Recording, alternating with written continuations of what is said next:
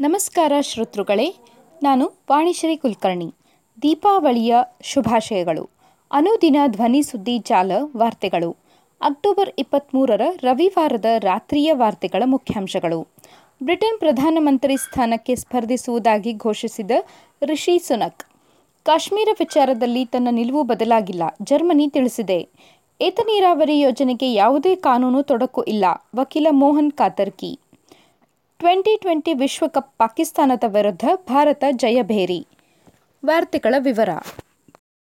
Britain ಪ್ರಧಾನಮಂತ್ರಿ ಸ್ಥಾನಕ್ಕೆ ಸ್ಪರ್ಧಿಸುವುದಾಗಿ ಘೋಷಿಸಿದ ರಿಷಿ ಸುನಕ್. ಬ್ರಿಟನ್ ಪ್ರಧಾನಮಂತ್ರಿ ಸ್ಥಾನಕ್ಕೆ ತಾನು ಪ್ರಬಲ ಅಭ್ಯರ್ಥಿ ಎಂದು ಭಾರತೀಯ ಸಂಜಾತ ಹಾಗೂ ಬ್ರಿಟನ್ ಮಾಜಿ ಹಣಕಾಸು ಸಚಿವ ರಿಷಿ ಸುನಕ್ ಘೋಷಿಸಿದ್ದಾರೆ. ಭಾನುವಾರ ಈ ಕುರಿತು ಟ್ವೀಟ್ ಮಾಡಿರುವ ಅವರು, ಬ್ರಿಟನ್ ಒಂದು ದೊಡ್ಡ ದೇಶ. ಆದರೆ ಸದ್ಯ ನಾವು ತೀವ್ರವಾದ ಆರ್ಥಿಕ ಸಂಕಷ್ಟ ಎದುರಿಸುತ್ತಿದ್ದೇವೆ. ಕನ್ಸರ್ವೇಟಿವ್ ಪಕ್ಷದ ಮುಂದಾಳಾಗಿ ನಾನು ಯುಕೆ ಪ್ರಧಾನಿಯಾಗಲು ಇಚ್ಛಿಸುತ್ತೇನೆ. ಆ ಮೂಲಕ ಪ್ರಸ್ತುತ ಸಮಸ್ಯೆಗಳನ್ನು ಬಗೆಹರಿಸುವ ವಿಶ್ವಾಸ ಹೊಂದಿದ್ದೇನೆ ಎಂದು ಟ್ವೀಟ್ ಮಾಡಿದ್ದಾರೆ. ನಲವತ್ತೆರಡು ವರ್ಷದ ರಿಷಿ ಸುನಕ್ ಅವರು ಟೂರಿ ನಾಯಕತ್ವ ಪಡೆಯಲು ಸಂಸತ್ ನೂರ ಇಪ್ಪತ್ತೆಂಟು ಸದಸ್ಯರ ಬೆಂಬಲ ಪಡೆದಿದ್ದಾರೆ. ಇದರಲ್ಲಿ ಬೋರಿಸ್ ಜಾನ್ಸನ್ ಬೆಂಬಲಿಗರು ಸೇರಿದ್ದಾರೆ. ಬೋರಿಸ್ ಜಾನ್ಸನ್ ಇದುವರೆಗೆ ತಾವು ಪ್ರಧಾನಿ ಸ್ಥಾನಕ್ಕೆ ಸ್ಪರ್ಧಿಸುವುದಾಗಿ ಬಹಿರಂಗವಾಗಿ ತಿಳಿಸಿಲ್ಲ. ಮಾಜಿ ಪ್ರಧಾನಿ ಬೋರಿಸ್ ಜಾನ್ಸನ್ ಕೂಡ ಸ್ಪರ್ಧೆ ಮಾಡುವ ಸಂಭವವಿದ್ದು, ಹೀಗಾದರೆ ಜಾನ್ಸನ್, ರಿಷಿ ಸುನಕ್ ಹಾಗೂ ಪೆನ್ನಿ ಮಾಂಡ್ರೋಟ್ ನಡುವೆ ತ್ರಿಕೋನ ಸ್ಪರ್ಧೆ ಏರ್ಪಡಲಿದೆ. ಕಾಶ್ಮೀರ ವಿಚಾರದಲ್ಲಿ ತನ್ನ ನಿಲುವು ಬದಲಾಗಿಲ್ಲ, ಜರ್ಮನಿ ತಿಳಿಸಿದೆ. ಕಾಶ್ಮೀರ ವಿಚಾರದಲ್ಲಿ ತನ್ನ ನಿಲುವು ಬದಲಾಗಿಲ್ಲ. ದ್ವಿಪಕ್ಷೀಯ ಮಾತುಕತೆಯೇ ಈ ವಿವಾದಕ್ಕೆ ಪರಿಹಾರ ಎಂದು ಜರ್ಮನಿ ಭಾನುವಾರ ತಿಳಿಸಿದೆ. ವಿಶ್ವಸಂಸ್ಥೆಯ ಮಧ್ಯಸ್ಥಿಕೆಯಲ್ಲಿ ಕಾಶ್ಮೀರ ವಿವಾದಕ್ಕೆ ಪರಿಹಾರ ಕಂಡುಕೊಳ್ಳಲು ಜರ್ಮನಿ ಮತ್ತು ಪಾಕಿಸ್ತಾನದ ವಿದೇಶಾಂಗ ಸಚಿವರು ನೀಡಿದ್ದ ಆಹ್ವಾನವನ್ನು ಭಾರತ ನಿರಾಕರಿಸಿದ ಬೆನ್ನಲ್ಲೇ ಜರ್ಮನಿ ಈ ಹೇಳಿಕೆ ನೀಡಿದೆ. ಕಾಶ್ಮೀರಕ್ಕೆ ಸಂಬಂಧಿಸಿದಂತೆ ಜರ್ಮನಿಗೆ ಯಾವುದೇ ಹೊಸ ನಿಲುವು ಇಲ್ಲ. ಈ ಹಿಂದಿನಂತೆ ಸ್ಥಿರವಾಗಿರಲಿದೆ. ಎಂದು ಜರ್ಮನಿಯ ಭಾರತದ ರಾಯಭಾರಿ ಫಿಲಿಪ್ ಅಕರ್ಮನ್ ಪಿಟಿಐ ಸಂದರ್ಶನದಲ್ಲಿ ಸ್ಪಷ್ಟಪಡಿಸಿದ್ದಾರೆ. ಅಕ್ಟೋಬರ್ ಏಳರಂದು ಉಭಯ ದೇಶಗಳ ವಿದೇಶಾಂಗ ಸಚಿವರು ಜಂಟಿ ಪತ್ರಿಕಾಗೋಷ್ಠಿಯಲ್ಲಿ ವಿಶ್ವಸಂಸ್ಥೆಯ ಮಧ್ಯಸ್ಥಿಕೆಯಲ್ಲಿ ಕಾಶ್ಮೀರ ವಿವಾದಕ್ಕೆ ಪರಿಹಾರ ಕಂಡುಕೊಳ್ಳುವ ಬಗ್ಗೆ ಮಾತನಾಡಿದ್ದರು. ಏತ ನೀರಾವರಿ ಯೋಜನೆಗೆ ಯಾವುದೇ ಕಾನೂನು ತೊಡಕು ಇಲ್ಲ. ವಕೀಲ ಮೋಹನ್.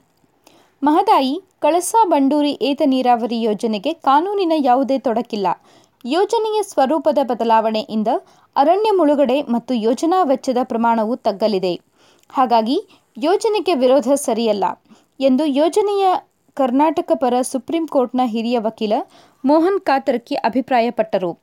ಮಹದಾಯಿ ಹೋರಾಟ ಸಮಿತಿ ಹುಬ್ಬಳ್ಳಿಯ ಕರ್ನಾಟಕ ವಾಣಿಜ್ಯೋದ್ಯಮ ಸಂಸ್ಥೆಯಲ್ಲಿ ಭಾನುವಾರ ಆಯೋಜಿಸಿದ್ದ ಮಹದಾಯಿ ಕಳಸಾ ಬಂಡೂರಿ ಯೋಜನೆ ಸ್ವರೂಪ ಬದಲಾವಣೆ ಕುರಿತ ಕಾರ್ಯಾಗಾರದಲ್ಲಿ ಅವರು ಮಾತನಾಡಿದರು.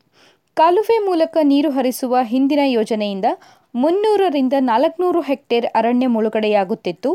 ಕೇಂದ್ರ ಪರಿಸರ ಇಲಾಖೆ ಅನುಮತಿ ಸೇರಿದಂತೆ ವಿವಿಧ ಇಲಾಖೆಗಳ ಅನುಮತಿ ಪಡೆಯಬೇಕಿತ್ತು. ಅನುಮತಿ ಸಿಕ್ಕರೂ ಸುಪ್ರೀಂ ಕೋರ್ಟ್ನಲ್ಲಿ ಗೋವಾ ಪ್ರಶ್ನಿಸುವ ಸಾಧ್ಯತೆ ಇತ್ತು. ಯೋಜನೆ ಕಾರ್ಯಗತವಾಗಲು ಬಹಳ ಸಮಯ ಬೇಕಾಗುತ್ತದೆ, ಎಂದರು. ನ್ಯಾಯಾಧೀಕರಣದಿಂದ ಹಂಚಿಕೆಯಾಗಿರುವ ಹದಿಮೂರು ಪಾಯಿಂಟ್ ನಲವತ್ತೆರಡು ಟಿಎಂಸಿ ಅಡಿ ನೀರಿನ ಜೊತೆಗೆ ಕೃಷಿಗಾಗಿ ಏಳು ಟಿಎಂಸಿ ಅಡಿ ನೀರಿಗಾಗಿ ನಾವು ಸುಪ್ರೀಂ ಕೋರ್ಟ್ನಲ್ಲಿ ಹೋರಾಡುತ್ತಿದ್ದೇವೆ. ಇದಕ್ಕೆ ಗೋವಾ ತಕರಾರು ಮಾಡಿದ್ದರೂ ನಮ್ಮ ಪರ ತೀರ್ಪು ಬರುವ ವಿಶ್ವಾಸವಿದೆ ಎಂದು ತಿಳಿಸಿದರು. ಟಿ ಟ್ವೆಂಟಿ ವಿಶ್ವಕಪ್ ಪಾಕಿಸ್ತಾನದ ವಿರುದ್ಧ ಭಾರತ ಜಯಬೇರಿ ಮಾಜಿ ನಾಯಕ ವಿರಾಟ್ ಕೊಹ್ಲಿ ಔಟಾಗದೆ ಎಂಬತ್ತೆರಡು ರನ್ ಐವತ್ಮೂರು ಎಸೆತ, ಆರು ಬೌಂಡರಿ, ನಾಲ್ಕು ಸಿಕ್ಸರ್ ಅಮೋಘ ಬ್ಯಾಟಿಂಗ್ ನೆರವಿನಿಂದ ಭಾರತ ಕ್ರಿಕೆಟ್ ತಂಡ ಟ್ವೆಂಟಿ ಟ್ವೆಂಟಿ ವಿಶ್ವಕಪ್ನ ಸೂಪರ್ ಹನ್ನೆರಡು ಪಂದ್ಯದಲ್ಲಿ ಸಾಂಪ್ರದಾಯಿಕ ಎದುರಾಳಿ ಪಾಕಿಸ್ತಾನವನ್ನು ನಾಲ್ಕು ವಿಕೆಟ್ ಅಂತರದಿಂದ ರೋಚಕವಾಗಿ ಮಣಿಸಿದೆ.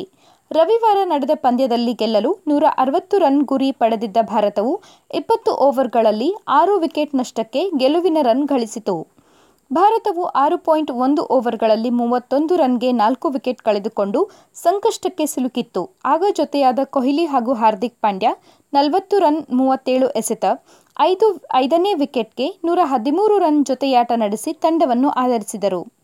ಪಾಕಿಸ್ತಾನದ ಬೌಲಿಂಗ್ ವಿಭಾಗದಲ್ಲಿ ಹ್ಯಾರಿಸ್ ರವೂಫ್ ಎರಡು, ಮೂವತ್ತಾರು ಹಾಗೂ ಮೊಹಮ್ಮದ್ ನವಾಜ್ ಎರಡು, ನಲವತ್ತೆರಡು ತಲಾ ಎರಡು ವಿಕೆಟ್ ಪಡೆದರು.